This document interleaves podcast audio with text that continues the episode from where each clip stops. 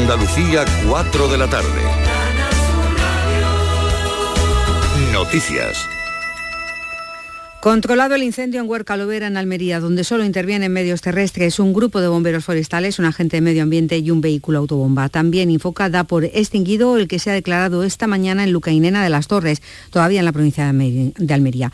Mucha precaución porque todo el levante almeriense y la Costa del Sol están hoy en riesgo alto por incendios. También en Castellón las fuertes rachas de viento han reavivado el incendio, como temían los responsables de la extinción de este fuego que el pasado jueves ya traspasó la frontera de la provincia de Teruel. El frente que más preocupaba se ha reactivado con fuerza. Las llamas han llegado prácticamente al casco urbano de Montán. Se han desalojado otros tres municipios y se intenta evitar que las llamas salten la barrera de la carretera C V veinte porque entrarían en el Parque Natural de Sierra de Espadán. El director técnico del puesto de mando avanzado es José Manuel Valfago. El punto más crítico lo tenemos en la zona sur del incendio, en la zona de Montán, Barranco de Maimona, donde las condiciones meteorológicas adversas, sobre todo de, fuer- de vientos fuertes que se están registrando ahora en este mismo momento, junto con la orografía agreste del Barranco de Maimona, han hecho activarse uno de los puntos críticos y del frente del incendio. El Congreso Internacional de la Lengua Española ha comenzado en Cádiz con la participación de más de trescientos asistentes. El ministro de Asuntos Exteriores, José Manuel Albares, participa esta tarde en la sesión plenaria que se celebra en el Palacio de Congresos de la capital gaditana. Lorenzo Benítez. Albares participará en unos minutos en la sesión plenaria, pero antes ha tenido un recuerdo hacia Perú, el país que ha renunciado a su organización por la inestabilidad política. Quiero agradecer en primer lugar muy profundamente a nuestro querido país hermano, la República de Perú, comprometido al máximo con el Congreso de la Lengua hasta la fecha en que España tomó el testigo de la organización. El ministro moderará un debate del Pleno del Congreso sobre la fuerza de la lengua española en Europa. El alcalde de Málaga ha recomendado a comerciantes y hosteleros que se sitúan por las calles por donde pasan los tronos de la Semana Santa que apaguen los luminosos. También les incita a retirar las terrazas con antelación. Nuria León. El ayuntamiento sale así al paso de la polémica que se ha suscitado este fin de semana entre la agrupación de cofradías y los hosteleros después del duro comunicado de las cofradías en el que se criticaba que hay hosteleros que no retiran las terrazas al paso de los tronos. Esto ha comentado hoy el alcalde Francisco de la Torre. Si se avisa con tiempo y está programado debe haber una compatibilidad, más respecto a los recorridos, ¿no? Pero es cuestión de organizarse y tratar de que sea compatible todo, ¿no? Los hosteleros han señalado que creen que todo se ha debido a un malentendido y a una falta de comunicación ocurrida en un traslado del sábado y que no va a volver a suceder.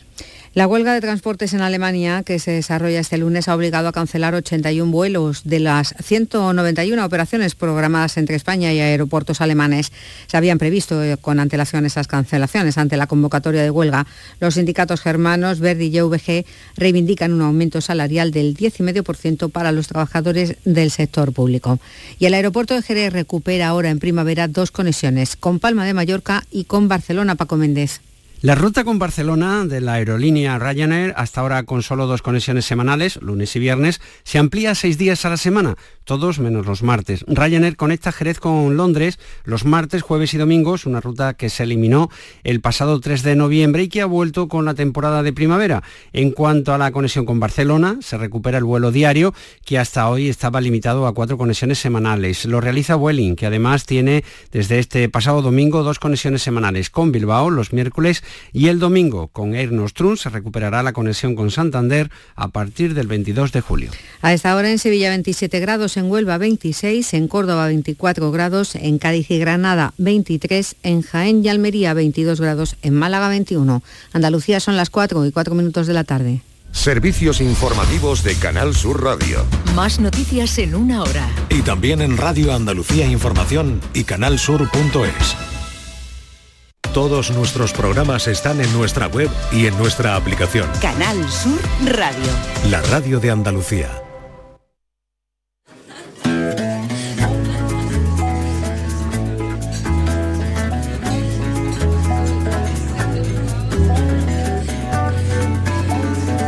La tarde de Canal Sur Radio con Mariló Maldonado.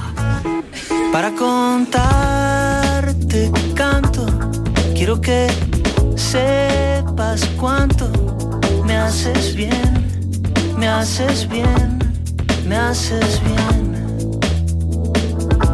Te quiero de mil modos, te quiero sobre todo. Me haces bien, me haces bien, me haces bien.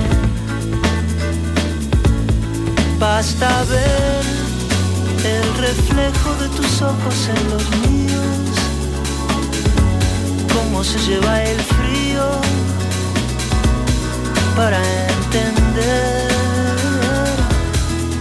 Corazón no miente, que afortunadamente me haces bien, me haces bien, me haces bien.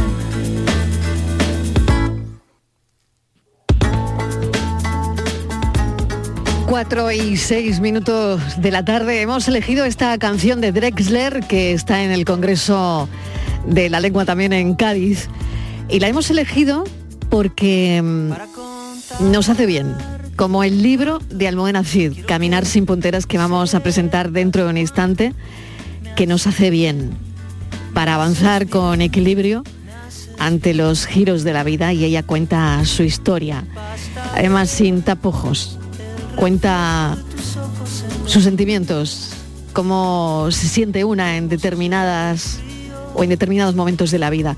Y sé que leyendo este libro, Caminar sin punteras, eh, cualquiera se puede sentir identificado, identificada. Me haces bien. Nos hace bien el libro de Almudena Cid, nos hace bien ella. Enseguida la vamos a saludar, pero Francis Gómez ya está aquí para avanzarnos el enigma y Estíbaliz para avanzarnos ese café. Sí, ¿Por dónde señora. empezamos? Venga, ¿por dónde empezamos? Por donde tú quieras. ¿Por el café? ¿Por, ¿Por el enigma? Eh, eh, a ver. Enigma fe. Enigma fe. Vamos a empezar con el queso. Mola. Mola. Mira, venga. Ante la duda una tapita queso. Una ante la duda una tapita, una tapita de queso. queso. Venga, bien. Ya está. Queso payoyo. Mira que nos viene muy bien, que estamos hablando hoy de, de Cádiz. Cádiz. Por favor. Queso payoyo, cosa más buena, de verdad. Bueno. Ay, maravilloso. Mira, te cuento. Sí. Venga, es vamos. Que hoy es el Día Mundial del Queso. ¿Cómo no va a tener bárbaro, el queso un bárbaro. Día mundial, por favor? ¿Cómo no va a tener? Eh, poco me parece un día. Tiene que tener claro. el Día Mundial, el Día Internacional, el uh-huh. Día Local, el Día uh-huh. de la Comunidad Autónoma. Tiene que tenerlo de todo, porque el queso es sí. para adorarlo. Yo lo haría santo, san queso. Pero, ojito, porque con el queso, eh, Mariló, mmm, podemos hacer muchos juegos de palabras. Por ejemplo, venga. cuando te dicen... ¿Cuándo te la dieron con queso? Puf, ah, eso es para el ratón, para el ratón que cae en la trampa, le pones un queso. Tac, solo para el te... ratón, ¿tú crees? Solo para el ratón, de verdad. De ahí viene el dicho, ¿no? ¿Cuándo vale. te la dieron con queso? Uh-huh, uh-huh. Por ejemplo, el queso. Madre mía, si tuviéramos que contar todas las veces. Martínez. Puf, puf. Puf. Yo tantas Tela, ¿eh? que no, ahora mismo no tengo ni la cabeza ninguna. Tela, sí, bueno. A, hay otra cosa, el queso es muy rico, pero ¿sí? no a todo el mundo le gusta.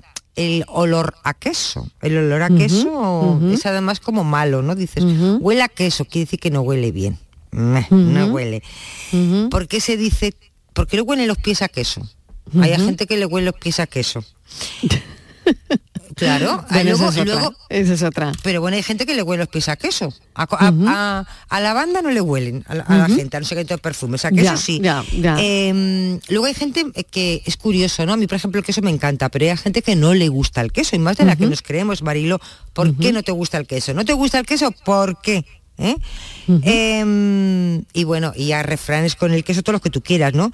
Pan, uvas y queso... saben a beso, también. Pues por ejemplo refranes, la gente que nos quiera contar un refrán, pero sobre todo si te la dieron con queso, ¿eh? O sea, como al ratón, o que sea, te pusieron el queso, la, el es cepo. Lo principal que pedimos esta sí, tarde. Sí, sí, vale, sí. Vale, muy bien. Bueno, pues quien quiera que nos mande un mensajito de audio al seis setenta, noventa y cuatro, treinta, quince, hoy estamos muy de lunes, seis setenta, novecientos cuarenta, doscientos. ¿Vamos con el enigma? Vamos, con Vamos el enigma. Pues, venga, claro. Presentamos el enigma de hoy, Francis. Bueno, hoy es muy fácil. La paranoia de la tarde. Hoy he decidido ponerlo facilito porque luego decir que... Por ser lunes. Uh-huh. El lunes hay que pensar, no pensemos mucho, además tenemos que pensar en el queso todavía. Son muchas cosas. Venga. Dice así, en una, en una cumbre me ponen para que el aire me dé. Sirvo de guía a los hombres y me sostengo en un pie. ¿Cómo? ¿Puedes repetir? Sí, lo va a repetir, sí, sí, de claro, hecho. Claro, claro, siempre lo repito. Que sí, por favor. Igual lo... En una cumbre me ponen para que el aire me dé. sirvo de guía a los hombres y me sostengo en un pie. Bueno, si lo saben, hay pista posible yo, que podamos dar. Yo, fácil, no, yo creo que, no, yo creo no que lo sé. Mm. Yo creo que lo sé, pero igual no lo sé, porque el otro día también lo sabía y no lo sabía. Bueno, si lo pero saben, no voy los a decir nada. Que no se voy pongan a en contacto con el programa. ¿Eh? Eh, pues, espérate, voy a dar una pista. Eh, a ver. ¿Acepta muchos colores? Y formas. Vale. O sea que lo sabe. Pues sí. Anda, pues sí, pues sí, porque la pista y es el, determinante, el, ¿no? Y el lunes, ¿eh? Y no me estoy dormida. Y el lunes, bien, Martínez, bien, que la cosa empieza bien, la tarde del lunes. Mm. Bueno, que me voy un momentito a publicidad y a la vuelta no se pierdan la charla que vamos a mantener con Almudena Cid. Nuestro sueño era revolucionar el sistema alimentario para hacerlo más sostenible y eficiente. Y lo estamos haciendo. Somos de la generación de los que sueñan y hacen. Con los fondos de la Unión Europea, miles de sueños como el de Aura, de Groots Hydroponics, se están haciendo realidad. Entra en plan de recuperación punto gov punto es y haz el tuyo posible. Gobierno de España. Aquadeus, ahora más cerca de ti. Procedente del manantial Sierra Nevada. Un agua excepcional en sabor, de mineralización débil que nace en tu región. Aquadeus Sierra Nevada es ideal para hidratar a toda la familia y no olvides tirar tu botella al contenedor amarillo. Aquadeus, fuente de vida, ahora también en Andalucía. Canal Sur Radio. La sombra, la sombra vendó. Don Manuel Hidalgo, responsable de ventas de Tordos Quitasol, nos informa. En esta época del año podemos instalar con comodidad todo tipo de tordos y carpas en todos los modelos y sistemas. Tordos con motor y tordos automáticos. Pero eso saldrá carísimo. Ese es un error, José Antonio. Estamos con precios en promoción y con facilidades de pago. No me diga más. Llámenos al nueve cinco cuatro, treinta y tres, veintinueve ochenta y ocho. Recuerde, nueve cinco cuatro, treinta y tres, veintinueve ochenta y ocho. Y olvídese de aquello ya tan lejano de... Leopoldo, échame el tordo. Y pase a la modernidad, a... Corrito, dale al botoncito. Tordos y carpas Quitasol, la sombra de Sevilla. La sombra, la sombra... Porque viajar es soñar, yo quiero soñar contigo. Cierra los ojos, déjate llevar. Solo imagina una ciudad, una montaña, sobre ella un castillo y en su interior, como si de un cuento se tratara... Una gruta con mil y una maravillas. Porque viajar es soñar. Aracena, la ciudad de la Gruta de las Maravillas. Disfruta comprando en el comercio de Sevilla. Los comercios de la Federación de Autónomos del Comercio de Andalucía trabajamos para ofrecerte los mejores productos y servicios. Disfruta comprando en el comercio de Sevilla. Organiza FACOAN, Federación de Autónomos del Comercio de Andalucía. Financia Ayuntamiento de Sevilla. Compra en tu barrio, compra en la calle Feria. Los comercios locales hacen de Sevilla una ciudad viva y dinámica. Compra en tu barrio, compra en la calle Feria.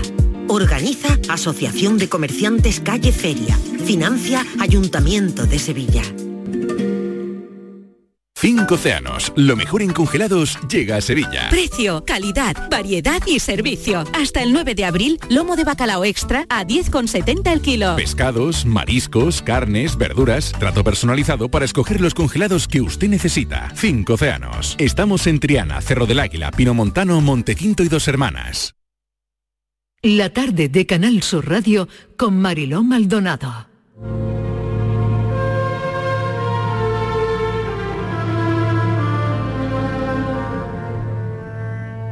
Una necesidad que, como a mucha gente, me ha acompañado lo mismo a los catorce que a los cuarenta.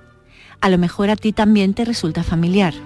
Cuando decidí luchar por mi sueño de ser gimnasta, estaba decidiendo muchos otros aspectos, como los de valerme por mí misma, ser responsable, ser cumplidora, ser fuerte. Porque irme de casa supuso alejar de la vida familiar a una hija y a una hermana. Esto no es algo que pensaran ellos, es algo que sentí yo. Cada vez que volvía, en los pocos días de descanso que teníamos en el año, veía fotos nuevas en las paredes. Mis medallas, mis copas, artículos de prensa sobre mí, las imágenes más bonitas de las competiciones.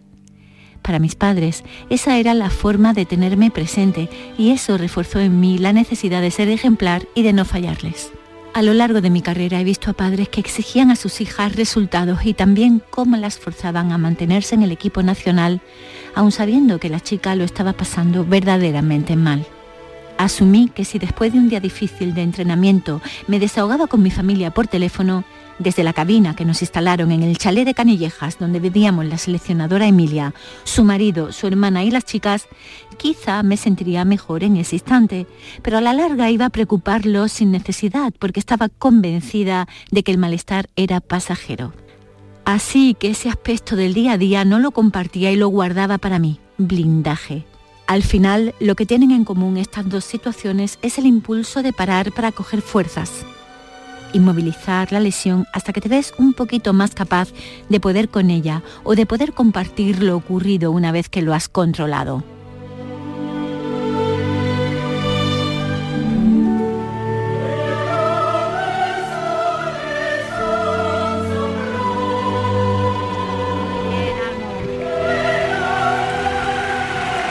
dieciséis setecientos cincuenta, dieciséis setecientos cincuenta, se va a la sexta plaza. Casi casi lo tiene Seine dos mil y Atlanta noventa y seis, cuatro Juegos Olímpicos, dieciséis setecientos cincuenta. Luego Almudena Cid iría esperando el paso de una gimnasta a otra. Para la final, este sería su penúltimo ejercicio. Está un poco preocupada.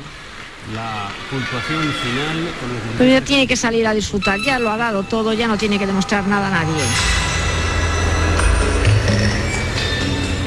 Almudena Cid, desde mi punto de vista, el mejor ejercicio es este, con una música que impresiona. Atención Almudena Cid. Busca la octava posición, ya se las sabe todas, está disfrutando como una enana en estos juegos. Es veterana, la más veterana de todas, veinticuatro años, y si sale este ejercicio se habrá ganado una buena plaza.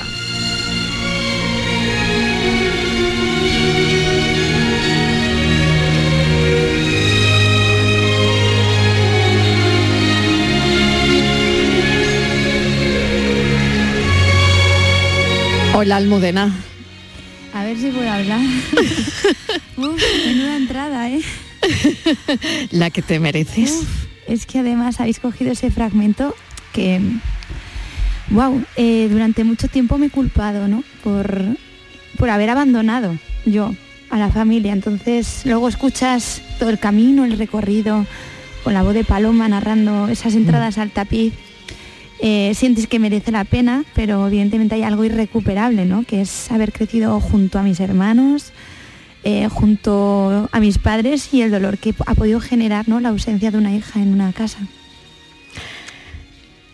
Caminar sin punteras es eh, sanador, es una lectura súper agradable que recomiendo a los oyentes, porque además está muy bien escrito, está escrito con verdad, desde dentro.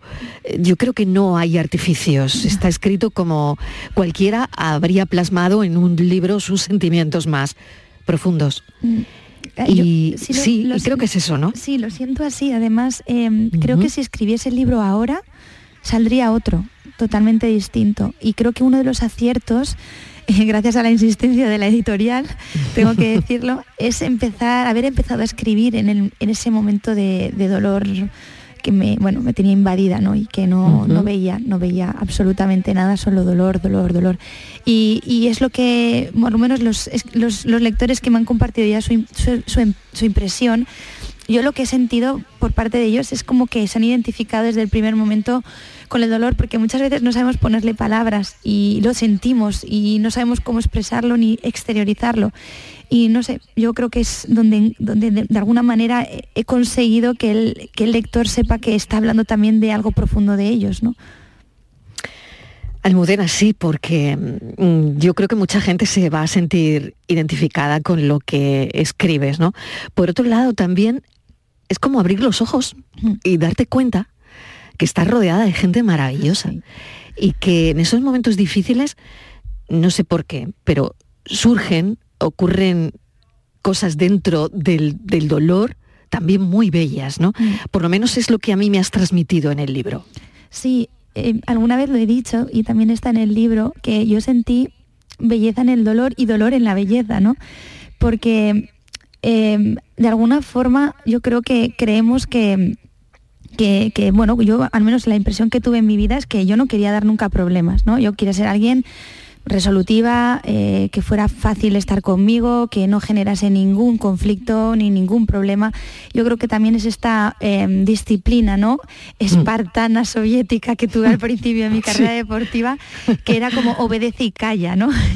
Y entonces de repente cuando te pasa algo así, que tu vida salta por los aires a nivel personal, porque con las lesiones lo he, como que he sabido to- torearlo, ¿no? Y, y, y, saber, y lo he sabido eludir, uh-huh. o al menos entender. Uh-huh. Pero cuando ocurre con lo personal, yo esto no lo tenía elaborado. O sea, creía uh-huh. que era muy distinto en la ruptura de un corazón a la ruptura de un hueso, y luego pff, empecé a encontrar todos los paralelismos. Y ahí de repente, uh-huh. la familia, o sea, cómo saltó la familia. Eh, eh, eh, avala- en, en avalancha, ¿no? O sea, que no te lo podías imaginar, es que, ¿no? Digo, yo no eh, cuando pe- creo que no te imaginas la situación, es verdad que no te la imaginas, pero tampoco imaginas cómo salta eh, tu red de alguna forma, ¿no? Sí, y luego gente que no conocía. Y, y ahí uh-huh. es donde voy a las redes sociales, que también hacen tanto daño muchas veces, sí. porque no te conocen y te valoran sin, bueno, sin, sin ningún criterio, simplemente por lo primero el impulso que les llega. Y entonces de repente ves tantas mujeres y hombres compartiendo contigo su experiencia, poniéndote perspectiva, poniéndote un futuro que tú no quieres labrar porque lo tenías y se, se ha destrozado y no tienes esa capacidad. Y de repente sientes que lo que te ha ocurrido es bastante habitual, que le ha pasado a mucha gente, gente que todavía uh-huh. está lidiando con ello, y de repente De repente sientes como una comunidad, eh, esa red de la que hablabas, ¿no? Y, y ya no solo la familia y amigos, ¿no? Que también ahí hay otro, otra situación, amigos cercanos que no sabes muy bien cómo van a reaccionar y no reaccionan igual bien para ti, pero es bien para la otra parte, y entonces empiezas a cuestionar. Y de repente solo son esos que simplemente ayudan, están, te arropan, te empujan, te sacan a andar, te sacan a respirar, te dicen lo importante que es comer, lo importante que es dormir, te buscan soluciones para esas cosas tan básicas, tan básicas, pero tan necesarias cuando crees que no puedes hacer nada de eso y que lo único que quieres es ir apagándote, ¿no? Y de repente ves un mundo y un, un entorno a tu alrededor que jamás imaginaste, con el peligro de decir, y cuando me recupere, me, ab- me abandonarán, ¿no? Me dejarán. Y entonces tienes que volver a lidiar también con el sentimiento de decir, ya puedes valerte por ti misma otra vez, ahora tienes que volver a coger las riendas y ya sin tanta ayuda y sin tanto arrope. Eh, abrir el libro de Almudena, eh, Caminar sin punteras, es que en la primera página ya es alucinante, Almudena. ¿Me dejas que, que lea sí, unas líneas? Claro. Bueno, dice, me rompí. Un día mi mundo se vino abajo y no lo vi venir. En el caos y el dolor que llegó de golpe sin avisar, todo me parecía nuevo, ni siquiera me reconocía a mí misma. Seguía intentando levantarme, salía de casa, veía gente, me subía al escenario como actriz, pero todo lo hacía rota y con la sensación de que ese dolor nunca lo había vivido antes y peor aún, nunca acabaría. Es verdad que este Almudena es... Yo no sé si le ha pasado a todo el mundo, pero creo que un lugar común. Sí, sí. Por aquí la gente, mucha gente, ha pasado. Yo lo he sentido de otra manera en familiares, ¿no? Cuando también la pérdida de algún ser querido, sí. que es muy difícil de atravesar y tras- transitar en ese duelo. Eh, y entonces, eh, yo no sé, yo sentí que tenía que, que escribirlo porque me compromete. Yo cre- uh-huh. creo que siempre que lo he hecho, porque con los libros de Olimpia hice toda esta, esta elaboración de, de mi etapa deportiva y, y me quedaba pendiente, yo sabía que esto iba a ocurrirme, pero ha sido una forma de, de también elaborar mi, mi porqué en la vida, ¿no? Y para qué en la vida, y también mi, mi, mi reencontrarme conmigo misma y darme cuenta de lo que me, me estaba olvidando en algunos aspectos. Y sí que creo que es algo, es un sentimiento común de sentir que, que ya no vas a volver a estar o ser, y de repente sí, de repente vuelves. Pero hay que hacer tanto esfuerzo, hay mucho esfuerzo. Muchísimo, pero se consigue, sí. Es verdad que se consigue. La oportunidad de volver a construir, que dices en el libro, pero esta vez en otro lugar y probablemente con mejores cimientos. Claro, porque cuando te llega el tsunami y te tambaleas... Claro, de ahí me imagino que hables también de esos cimientos, de constru- que no sé si se trata de eso, pero que al final lo que tratas de hacer es construir esa casa quizás con, con cimientos que cuando venga un tsunami, uh-huh. pues intentar que la casa aguante, ¿no? Claro, ya los construyes teniendo eso en cuenta, el tsunami. Eso es, eso pues es. Eso es como cuando... Eso ves, es, ves teniéndolo que la gente, en cuenta. Sí, ves cuando la gente eh, vuelve a construir donde hubo un río. ¿No? Y dices, uh-huh. es que el río igual vuelve uh-huh. a aparecer, sí, porque sí, la naturaleza sí. es así, entonces el ser sí. humano también es como es, y el, los tipos de personalidad son como son, ¿no? Entonces, bueno, yo creo que esta metáfora o este símil, yo creo que, que, que va muy al hilo de, de lo que yo sentí. Eh, Creo que tengo mucho construido en mí, que quizás tiene que ver más con los ladrillos que pongo, ¿no? Esa construcción. Pero en lugar del dónde, creo que es lo que he tenido que darme cuenta que tenía que, que cambiar, como hablo en, en el capítulo del Maillot sobre los patrones. Porque uh-huh. sí que es verdad que yo me he desarrollado mucho y he madurado muy de golpe en muchos aspectos de mi vida, pero he tenido que aceptar que había una parcela de mi vida que no la tenía madurada y no la tenía elaborada, y que simplemente eh, creí que era muy parecido a cómo tenía que hacerlo como con el deporte, ¿no? Es decir, esfuérzate, no solo esfuérzate, sacrifícate, porque después está la recompensa, ¿no?, del resultado. Y con las personas no es así, lo puedes hacer y aplicar para con tu disciplina deportiva, incluso a veces ni con esos, porque una lesión te, te, te separa, ¿no?, del camino. Pero es verdad que yo lo trasladé un poco a la vida personal, y, y en ese sacrificio a veces va tu esencia y no te estás dando cuenta, y cuando te quieres dar cuenta es cuando de repente se te destroza la vida y dices, ¿y dónde he quedado yo? ¿Qué ha quedado de mí? ¿Y, y, y con quién se ha ido todo esto que era mío? Y entonces ahora no es casualidad que esté en ese momento en el que estoy recuperando como espacios, ¿no?, o territorio que había abandonado con esta explosión, ¿no? Y de repente volver a mi cafetería donde me ponían mi café, el café que a mí me gustaba, ¿no?, que me daba mi momento de felicidad, pues volver a ese lugar. Me acuerdo después de ocho meses que dije, claro, es que esta cafetería también es mía, ¿no? O este uh-huh. lugar al que no iba nunca o ya no volvía, ¿no?, después de toda uh-huh. esta situación. Es decir, uh-huh. ¿y si lo recupero, qué pasa? Pues no pasa uh-huh. nada, es otro lugar más, ¿no?, que es importante igual para ti. Entonces, bueno, es, es interesante. Me gusta mucho escucharme y, y cómo voy evolucionando también en el proceso, porque el libro acaba, pero no deja de haber eh, una elaboración constante de y tu... nuevos capítulos. Exacto. No, nuevos capítulos. Exacto. Al final. Sí, uh-huh, y bueno, creo uh-huh. que acaba en un momento muy, muy bonito y de una manera muy elegante, porque eh, creo que el esfuerzo constante está ahí. Yo creo que es como... Es como pensar que alguien va a hacer tu carrera deportiva, ¿no? Y dices, no, no, no, es que la que se tiene que levantar, la que tiene que pasar, atravesar los dolores, soy yo, ¿no? Entonces, eludirlo, mirar a otro lado, no querer afrontarlo, todo esto no lo pospuse porque en el deporte lo afronté desde que lo, desde claro. que veía la lesión, ¿no? Claro, claro. Y afrontar eh, esas Olimpiadas, eh, bueno, oíamos a Paloma hace un momento, sí. ¿no? Eh, tan emocionada, eh, tan, en fin, tenías a, a, al mundo, ¿no?, a tus pies, ¿no?, como, como quien dice. Y una ruptura sentimental, mm. piensas, mm, ¿y esto, Almudena se va a venir abajo por esto? Sí, pero pues sí, claro, claro, es que la claro. vulnerabilidad la llevamos todos dentro. Lo que pasa que es verdad que siempre han visto como imagen de guerrera, exacto. heroína, ¿no?, y valentía, porque además uh-huh. me he enfrentado a una estructura federativa durante ocho años. Entonces, uh-huh. lo que la gente no igual no sabe o no ve es eh, todo ese proceso que, donde tú tienes que aceptar el rechazo de otros, el abandono de otros, la no tolerancia de otros, que sí que la, la, la supe gestionar durante mi etapa deportiva, pero tuvo una consecuencia y esa consecuencia la tuve que elaborar y trabajar después. Entonces, cuando vino también la ruptura, dije, es que vuelve a ser lo mismo. Abandono, uh-huh. rechazo, soledad. Digo, por aquí ya he pasado, ¿no? Entonces, encontrar estas, estas, simili- estas similitudes ayudan mucho a poner perspectiva y a poner que ya pasaste por esto y que ya esto ya ocurrió. De otra manera, con otros personajes, uh-huh. pero que esto ya ocurrió. Y yo creo que eso es un ejercicio muy, muy sanador para todas aquellas personas que igual estén transitando por esto y no se han parado a pensar que de alguna manera u otra por algo parecido pasaron y pudieron y no lo cuestionaron y no lo pusieron tan tan tan en valor uh-huh. como, como para llegar a, a, a hundirte. Y te puedo decir que yo estuve muy hundida, o sea, toqué, toqué el fondo. Pero es verdad que hubo, pues eso, esa paloma del río también, ¿no?, que me llamaba muy a menudo, ¿no?, para sostenerme, toda esa gente, to- la, la importancia de tener una red de personas en un momento así, mi reacción ahora con una amiga que también ha tenido una ruptura, ha sido espontánea y natural, porque yo lo acabo de atravesar. Entonces, esta comunidad generosa que de alguna forma se crea porque alguien ha atravesado por algo parecido es algo que sale de forma espontánea y es bellísima. Es, me parece algo mágico. Lo es, lo es. Voy a leer otro momento del libro donde dices: mi matrimonio terminó hace tres semanas y aún no acabo de creérmelo.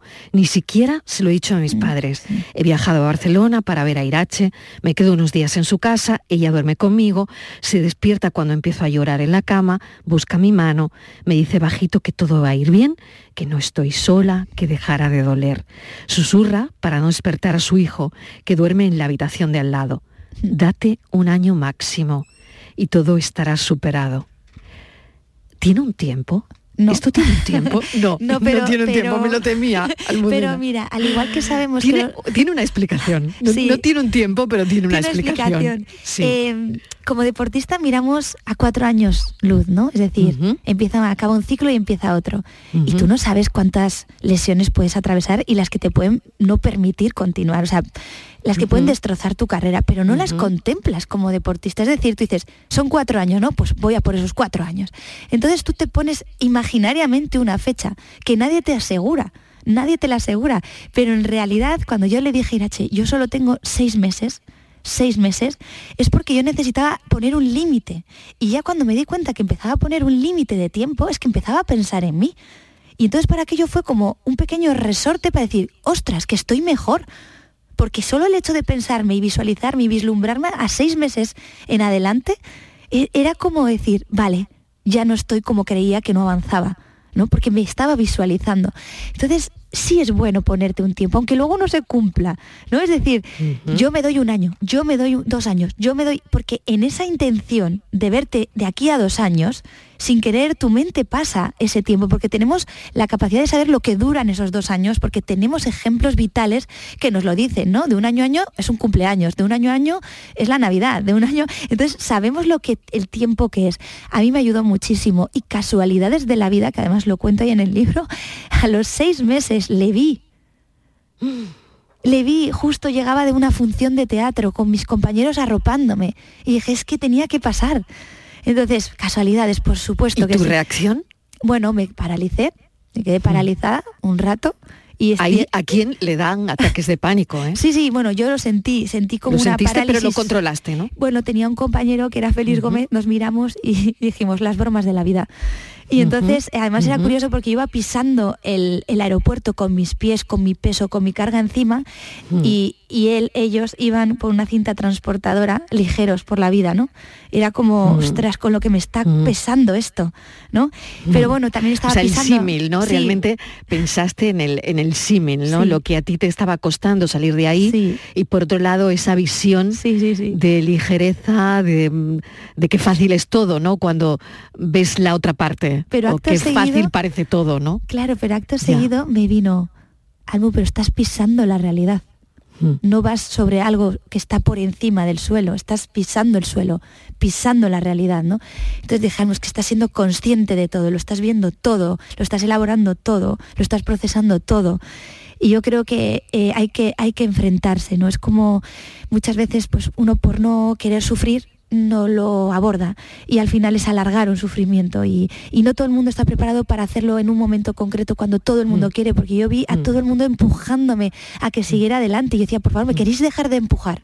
¿Me queréis dejar de empujar? Que estoy intentando entender, porque yo no entendía al principio. Normal. Y, y claro, todo el mundo veía desde fuera y lo entendía perfectamente, pero yo era incapaz de entenderlo. Entonces, eso también, desde fuera, ¿no? La, eh, tienen que, los que están alrededor, mm. lo hacen lo mejor que pueden, y cuando estamos en esta tesitura, yo creo que tuve mucha comprensión hacia el otro, imagínate, en un momento así, mm. porque mm. sabía que eran personas tan de confianza que digo, no van a hacer nada que me hagan daño, no me van a decir nada que me pueda perjudicar, así que lo que están diciendo tendrá sentido en otro momento, pero lo tendrá, ¿no?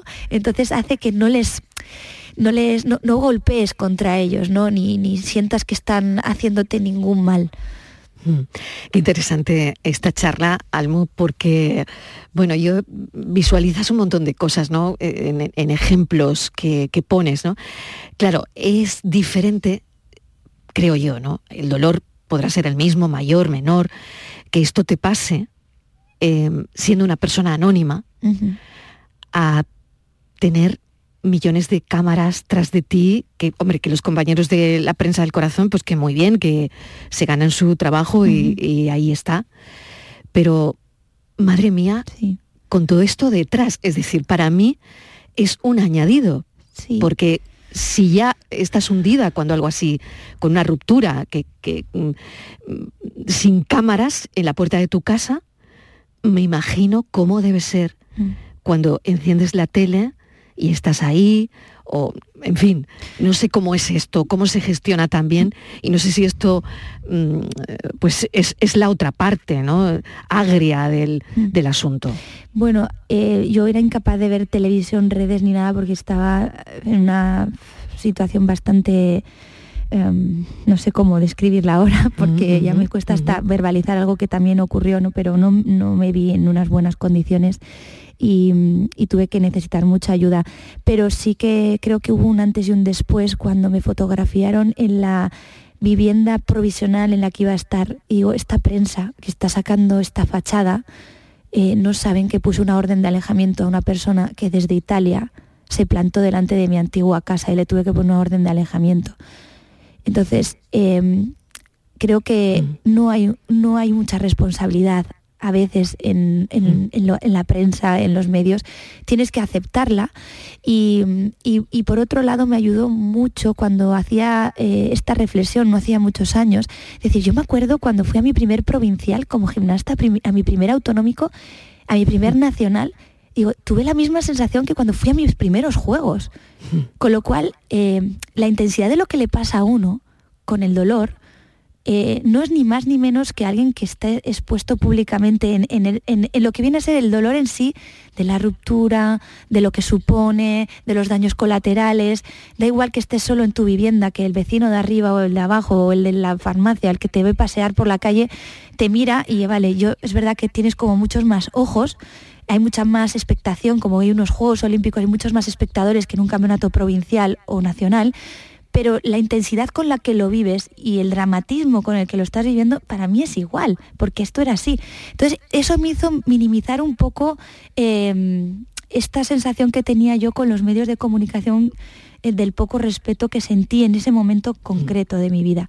Luego es verdad que eh, me he encontrado con periodistas muy muy amables, entrevistas como esta, ¿no? que, que ves que hay cuidado en, en, en la elaboración hasta de las propias preguntas, porque es un tema muy delicado uh-huh. y que, aunque atravesamos todo el mundo, al final esto es una cosa pública, pero eh, el enfoque que yo le he querido dar al libro, y es el ejercicio más bonito y más gratificante y más sanador que he hecho, es eliminar la otra parte y ver qué hago con lo que me ha pasado. Y parte también es cómo gestiono el tema de los medios. Y creo que la manera en que yo he querido actuar es igual de elegante o bonita como he querido hacer mis transmisiones de pelota del pie a la corva y de la corva al pie. Es decir, necesitaba hacer mi exposición pública a la altura de cómo he sido yo siempre. Y luego toda la elaboración anterior que hay de puertas para adentro, hacerla con cabeza, como es ensayar cada día, esforzarte cada día, mantener la calma en cuando en un entreno las cosas no van bien, tener esa capacidad de ver que el resultado lo tienes que dar después y que todo lo que ocurre de puertas para adentro, dentro de tu gimnasio, dentro de tu vida, es una elaboración y tú vas a querer enseñar lo que tú quieras enseñar. Y esto... Esta forma de actuar creo que tiene que ver con cómo he querido hacer yo mi gimnasia toda mi vida, mi forma de enseñar mi disciplina deportiva. Estamos todos extasiados escuchándote, Almudena, porque tiene tanto sentido todo lo que estás diciendo. Voy a terminar porque no veo, no veo el momento de cortar la entrevista y tú a las siete tienes que firmar libros. Pero voy a terminar con una cosa que me encanta del libro, eh, donde dices: la transición no es un túnel oscuro entre dos espacios iluminados, no es una fase que haya que atravesar corriendo para llegar al otro lado lo antes posible. Al contrario, es fundamental dedicarle atención a cada paso, forjando así unos cimientos que luego tendrán sentido, uh-huh. como... la vida de Almudena Cid ahora mismo. Muchísimas gracias por habernos acompañado. Firma a las siete en Botica de Lectores en Sevilla, y desde aquí hoy recomendamos altamente Caminar sin punteras de Almudena Cid. Muchísimas gracias. Gracias por esta bonita entrevista. Un beso enorme, gracias. Cuídate.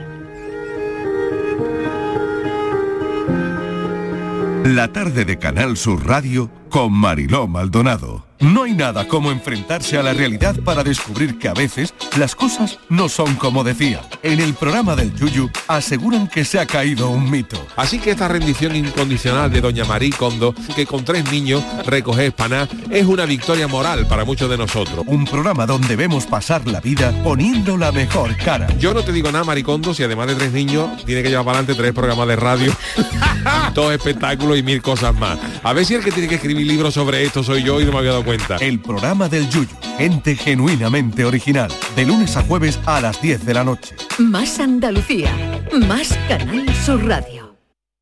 La actualidad y las novedades en salud, las noticias sobre investigación médica, prevención, terapias y un consultorio para responder a tus dudas. Envíanos tus consultas en una nota de voz al seiscientos dieciséis, ciento treinta y cinco, ciento treinta y cinco. seiscientos dieciséis, ciento treinta y cinco, ciento treinta y cinco. Por tu salud, con Enrique Jesús Moreno. De lunes a viernes, desde las seis de la tarde. Más Andalucía, más Canal Sur Radio. La tarde de Canal Sur Radio, con Mariló Maldonado. cinco menos veinte. Conectando a Andalucía. Inmaculada González, bienvenida. ¿Cómo conectamos Andalucía hoy? Hola. Y me dicen que con Lord Byron. Sí. Y Trinidad Grun. Sí, fíjate, Marilo, hoy además que acabamos de despedir a Almudena Cid, ¿no? A otra gran sí, mujer. Grandísima, grandísima. Enorme. Aquí, ha estado enorme hoy, en la entrevista. Me, me ha encantado, estaba aquí emocionada sí. con ella porque sí. qué bien lo cuenta, qué bien lo dice, encantadora. Qué bien lo expresa, ¿eh? Grandes sí. mujeres. Pues mira, eso vamos a hacer, lo vamos a Venga. hacer, eh, si te parece, Marilo, a través de un balneario. ¿eh? Eh, unimos a este gran poeta y una gran mujer. ¿Por qué? Porque nos vamos a parar en Carratraca, en la provincia de Málaga, y en una... Uy, yo me quedaba una semana. Hombre, eso es un sitio una maravilloso. Una semanita me oh, quedaba. Pues, ¿sabes, Mariló, que es una de las primeras localidades uh-huh. enfocadas hacia el turismo en el siglo diecinueve? O sea, que esto viene de lejos, ¿eh? Que bien, ahora bien. Este balneario, este spa es muy conocido, pero uh-huh. viene de lejos. Aquí se descubre eh, hace dos siglos un manantial de aguas sulfurosas y mero, mineromedicinales que eran beneficiosas para ciertas dolencias. Llegan a tener muchísima fama y es que viene de época de los romanos y antes. La historia del balneario se remonta a la época de los romanos, eh, fueron quienes eh, descubrieron las termas, el manantial. Desde entonces han, se han sucedido diferentes eh, civilizaciones. Los musulmanes, luego de las batallas, luego de las eh, contiendas, venían aquí a recuperarse en las aguas. Es una experiencia completamente diferente y la gente, cuando viene aquí, descubre que este es un hotel con características diferentes. Después de las contiendas que se recuperaban los romanos. Vamos allí, imagínate, no. si no nos vamos a recuperar nosotros de una contusión. Imagínate, de una contusión, de una contractura, una esguince, Eso, contractura. de una rotura de maleolo, de lo que tú quieras. Exactamente, de cualquier cosita, sí, ¿no? Claro que sí. Pues allí este era un lugar eh, tan impresionante, tan bueno, que no en vano pues, eh, era visita obligada de monarcas, de pintores, de escritores románticos. Y de hecho, y por eso traíamos hoy aquí a Lord Byron, que él estuvo varias veces en el el balneario, escribía desde aquí, estaba enamorado del lugar en, y desde imaginamos que algunos de los poemas, pues desde luego los hizo desde aquí. Ya sabéis que este, este poeta que era conocido, bueno, no solo por su romanticismo, uh-huh. también por una vida muy azarosa que tuvo en, y además se le conoce como el, el, el poeta maldito.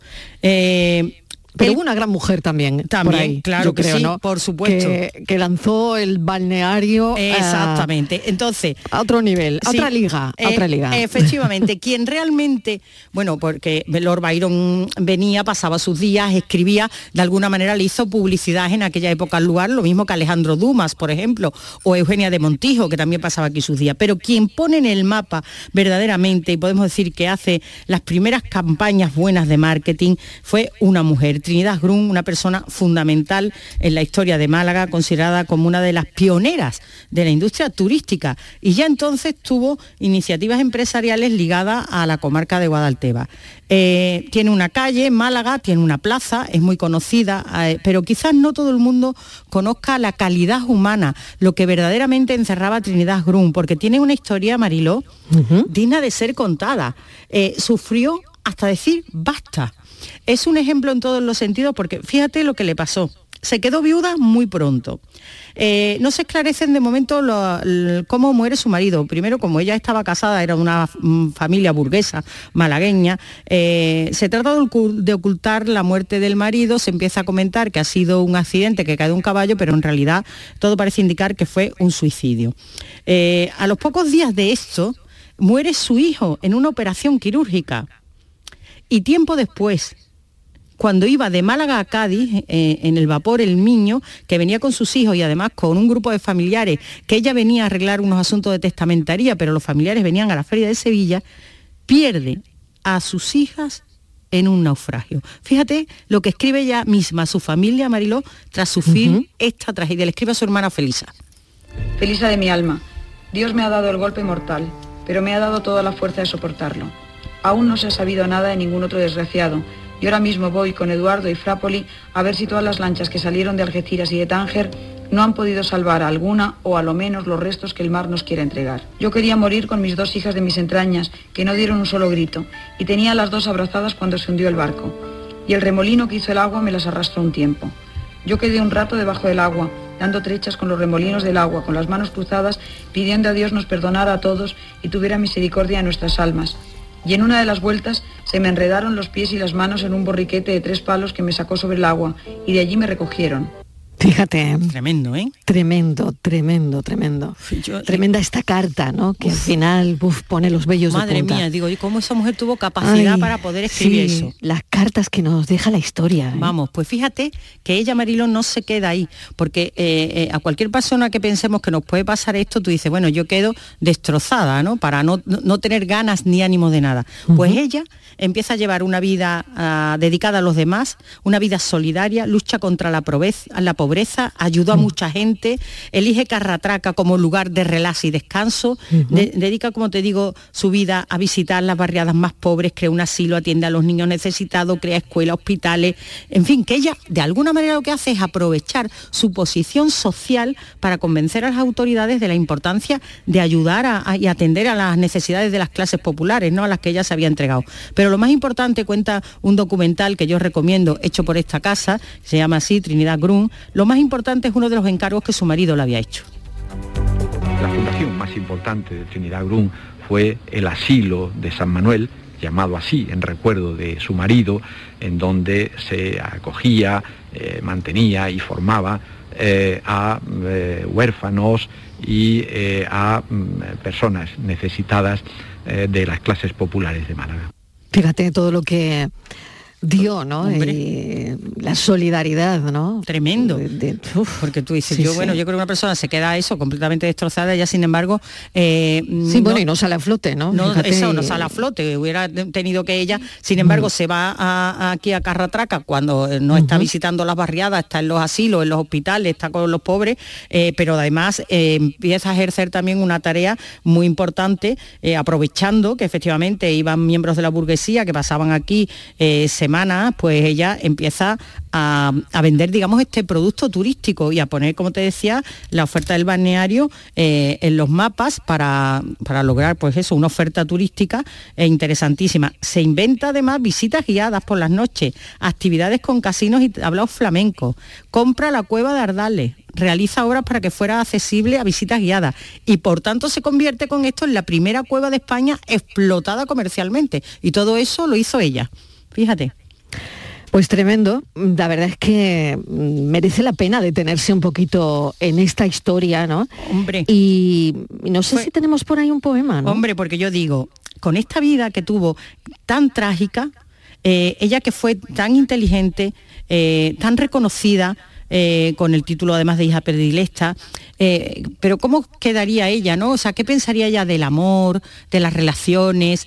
¿Qué, qué pasaría, me imagino yo, en, en esas paredes, en ese balneario que tiene y que guarda tanta historia, si se hubiera encontrado a lo mejor con Lord Byron, el poeta romántico? ¿Hubiera conocido aquí él la propia historia de Trinidad Grun? Quizás le hubiera escrito un poema. Llora en silencio mi alma solitaria, excepto cuando esté mi corazón unido al tuyo en celestial alianza, de mutuo suspirar y mutuo amor. Es la llama de mi alma cual aurora, brillando en el recinto sepulcral, casi extinta, invisible pero eterna. Ni la muerte la puede mancillar. Acuérdate de mí. Cerca de mi tumba no pases, no, sin regalarme tu plegaria. Para mi alma no habrá mayor tortura que el saber que has olvidado mi dolor. Oye mi última voz. No es un delito rogar por los que se fueron. Yo jamás te pedí nada. Al expirar, te exijo que sobre mi tumba derrames tus lágrimas. Lord Byron. Lord Byron. Madre mía, bueno, nadie, nadie cuenta la historia en este programa de Andalucía como lo hace ella, Inmaculada González, que le agradecemos cada tarde que nos traiga un conectando, un cachito de cada sitio, de cada lugar de esta bendita tierra. Gracias, compañera. Gracias a ti, Mariló, gracias a ti. Un beso, cuídate. Un beso, hasta, hasta ahora. ahora. Diez minutos y llegamos a las cinco en punto de la tarde.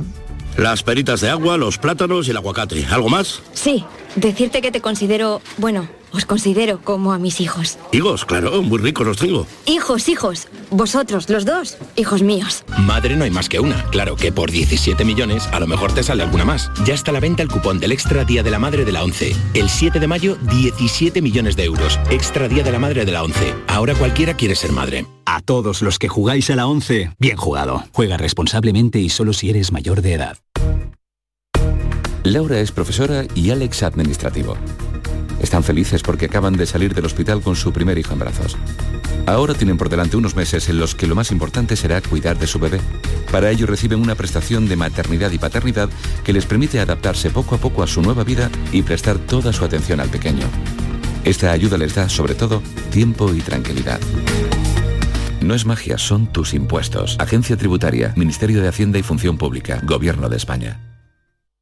Canal Sur Sevilla. ¿Buscas un espacio diferente para celebrar tus eventos? Nuestros barcos son el lugar de celebración ideal para bodas, cumpleaños y reuniones familiares.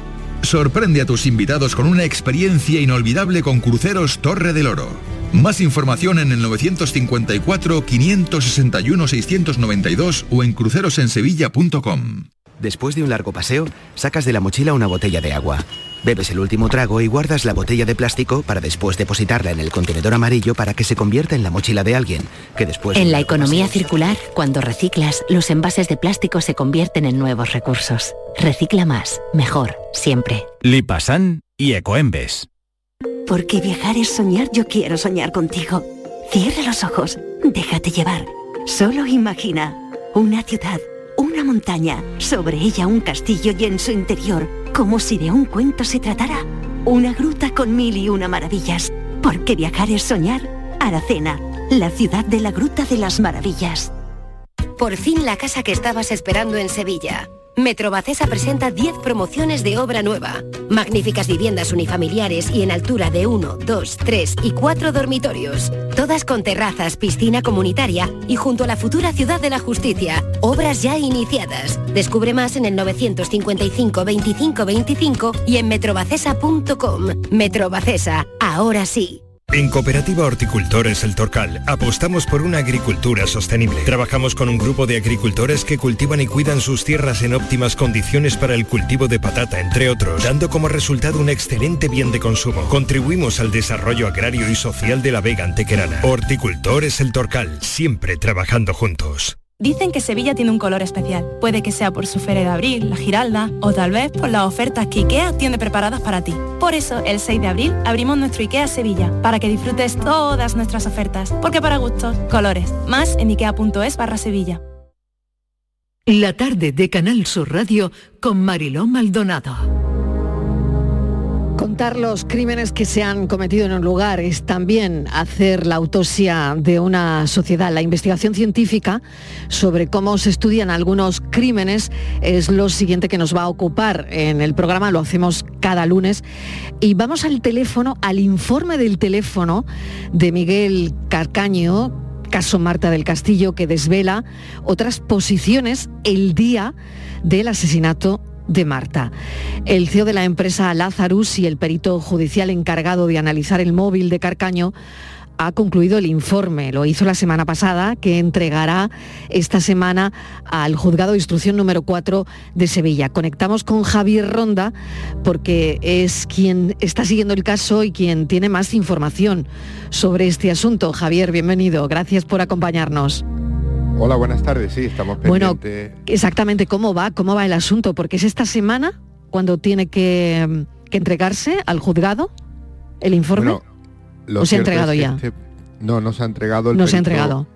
Lo había dicho en algunas ocasiones que lo iba a entregar. Lleva dos años con esta investigación. Es un ingeniero informático de la empresa Lazarus, que también ha participado en otros casos mediáticos. Y estamos pendientes a ver lo que arroja. Ya adelantado que dice este informe que quizás se ubique a Carcaño en un sitio que hasta ahora nunca se había tenido en cuenta porque no se conocía por parte de los investigadores, es decir, por la policía. Es tanto uh-huh. como decir que Carcaño estaba en otro sitio que hasta ahora no se ha investigado. Y esto podría conllevar, evidentemente, a saber dónde pudo esconderse o llevarse el cuerpo de Marta del Castillo, que han pasado ya casi pues todos estos catorce años y todavía no se sabe su paradero. Lo cierto es que esta semana se ha comprometido, al menos con quien ha hablado conmigo y con algún compañero más de los medios, en entregar, nos ha dicho, ese informe esperado por el juez, también por la propia policía de Sevilla, para intentar arrojar algo de luz. ¿Y qué es lo que ha hecho este perito? Bueno, es con la tecnología actual de estos catorce años, que es muchísimo tiempo en el avance de lo que significan las comunicaciones, pues intentar saber si hay algún posicionamiento del móvil de Miguel Carcaño, que es el único que ha podido investigar, porque se pidió por la familia de Marta también que se pudiera rastrear el móvil del hermano de Carcaño. Pero se denegó, ¿no? Mm. Se le denegó mm. todo. Mm. Entonces solo se ha hecho el de, el de Carcaño. Tiene algún pequeño problema, y es que no se puede hacer exactamente como un clon, como una copia, como una similitud, porque la tecnología es diferente.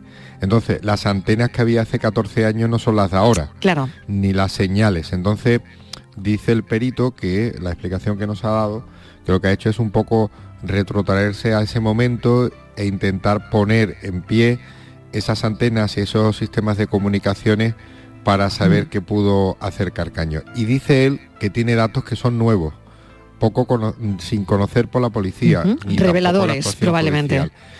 Sí, yo. Y luego, creo... esto en un procedimiento judicial eh, se admite, Javier, porque esa es otra, ¿no? Se podría sí, admitir. Sí se admite, uh-huh. sí se admite porque el cuerpo de Marta del Castillo, que es lo referente a lo que se está autorizando, no ha aparecido, y esto siempre va a estar, digamos, abierto. No se va a archivar porque mientras no aparezca el cuerpo el, el caso estará abierto en este sentido, ¿no? Sin duda, claro. Eh, es cierto que eh, tiene que ser una prueba muy concluyente. Los días pasados habíamos visto una arqueta y una zanja que el padre había dicho que había que mirar y no se ha hecho al final ni se va a hacer porque parece que hay un error en lo que es el Google Maps y la cartografía de Andalucía en saber si estaba o no estaba. Bueno, pues parece que esto se ha comprobado y no se va ni tan siquiera a mirar porque esa arqueta fue posterior. Es decir, que nada tiene que ver con lo que se pudo ocultar. Claro, eso es de vital importancia. Claro, si no estaba la arqueta no...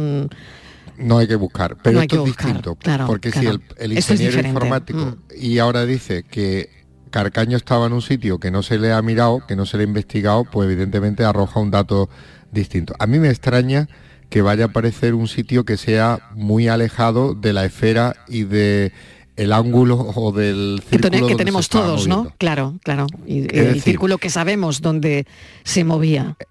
Es decir, el piso de León trece, donde ocurrieron los hechos, en Exacto. el barrio de la Macarena, uh-huh. la zona de la finca de Majaloba, camino de la Algaba, uh-huh. y esa zona del río. Es verdad que puede haber algún punto caliente que haya descubierto él, pero siempre va a ser en este ámbito, porque ni tuvo tiempo, porque al Carcaño se le vio cuando se le vio aquella noche. Digamos que, para que lo tengan claro nuestros oyentes, no va a aparecer una repetición de antena en la provincia de Jaén.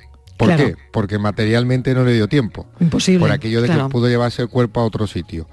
Eh, ni tampoco en, en Ciudad Real, porque mm. con las horas de la, de la crono de aquella noche no, no cuadra. Pero sí es cierto que pueda aparecer algún lugar que sea cercano a estos que estamos indicando y que hasta ahora, al menos es lo que intuyo, eh, no ha visto la, la policía. Y cuando digo cercano, las antenas en aquella época, y lo hemos preguntado no solo al perito, sino a otros técnicos, daban una cobertura móvil de un kilómetro. Mariló, si es un mm. kilómetro arriba abajo mm. y aparece una antena, mm. estamos hablando de un kilómetro o dos kilómetros sí. a la redonda.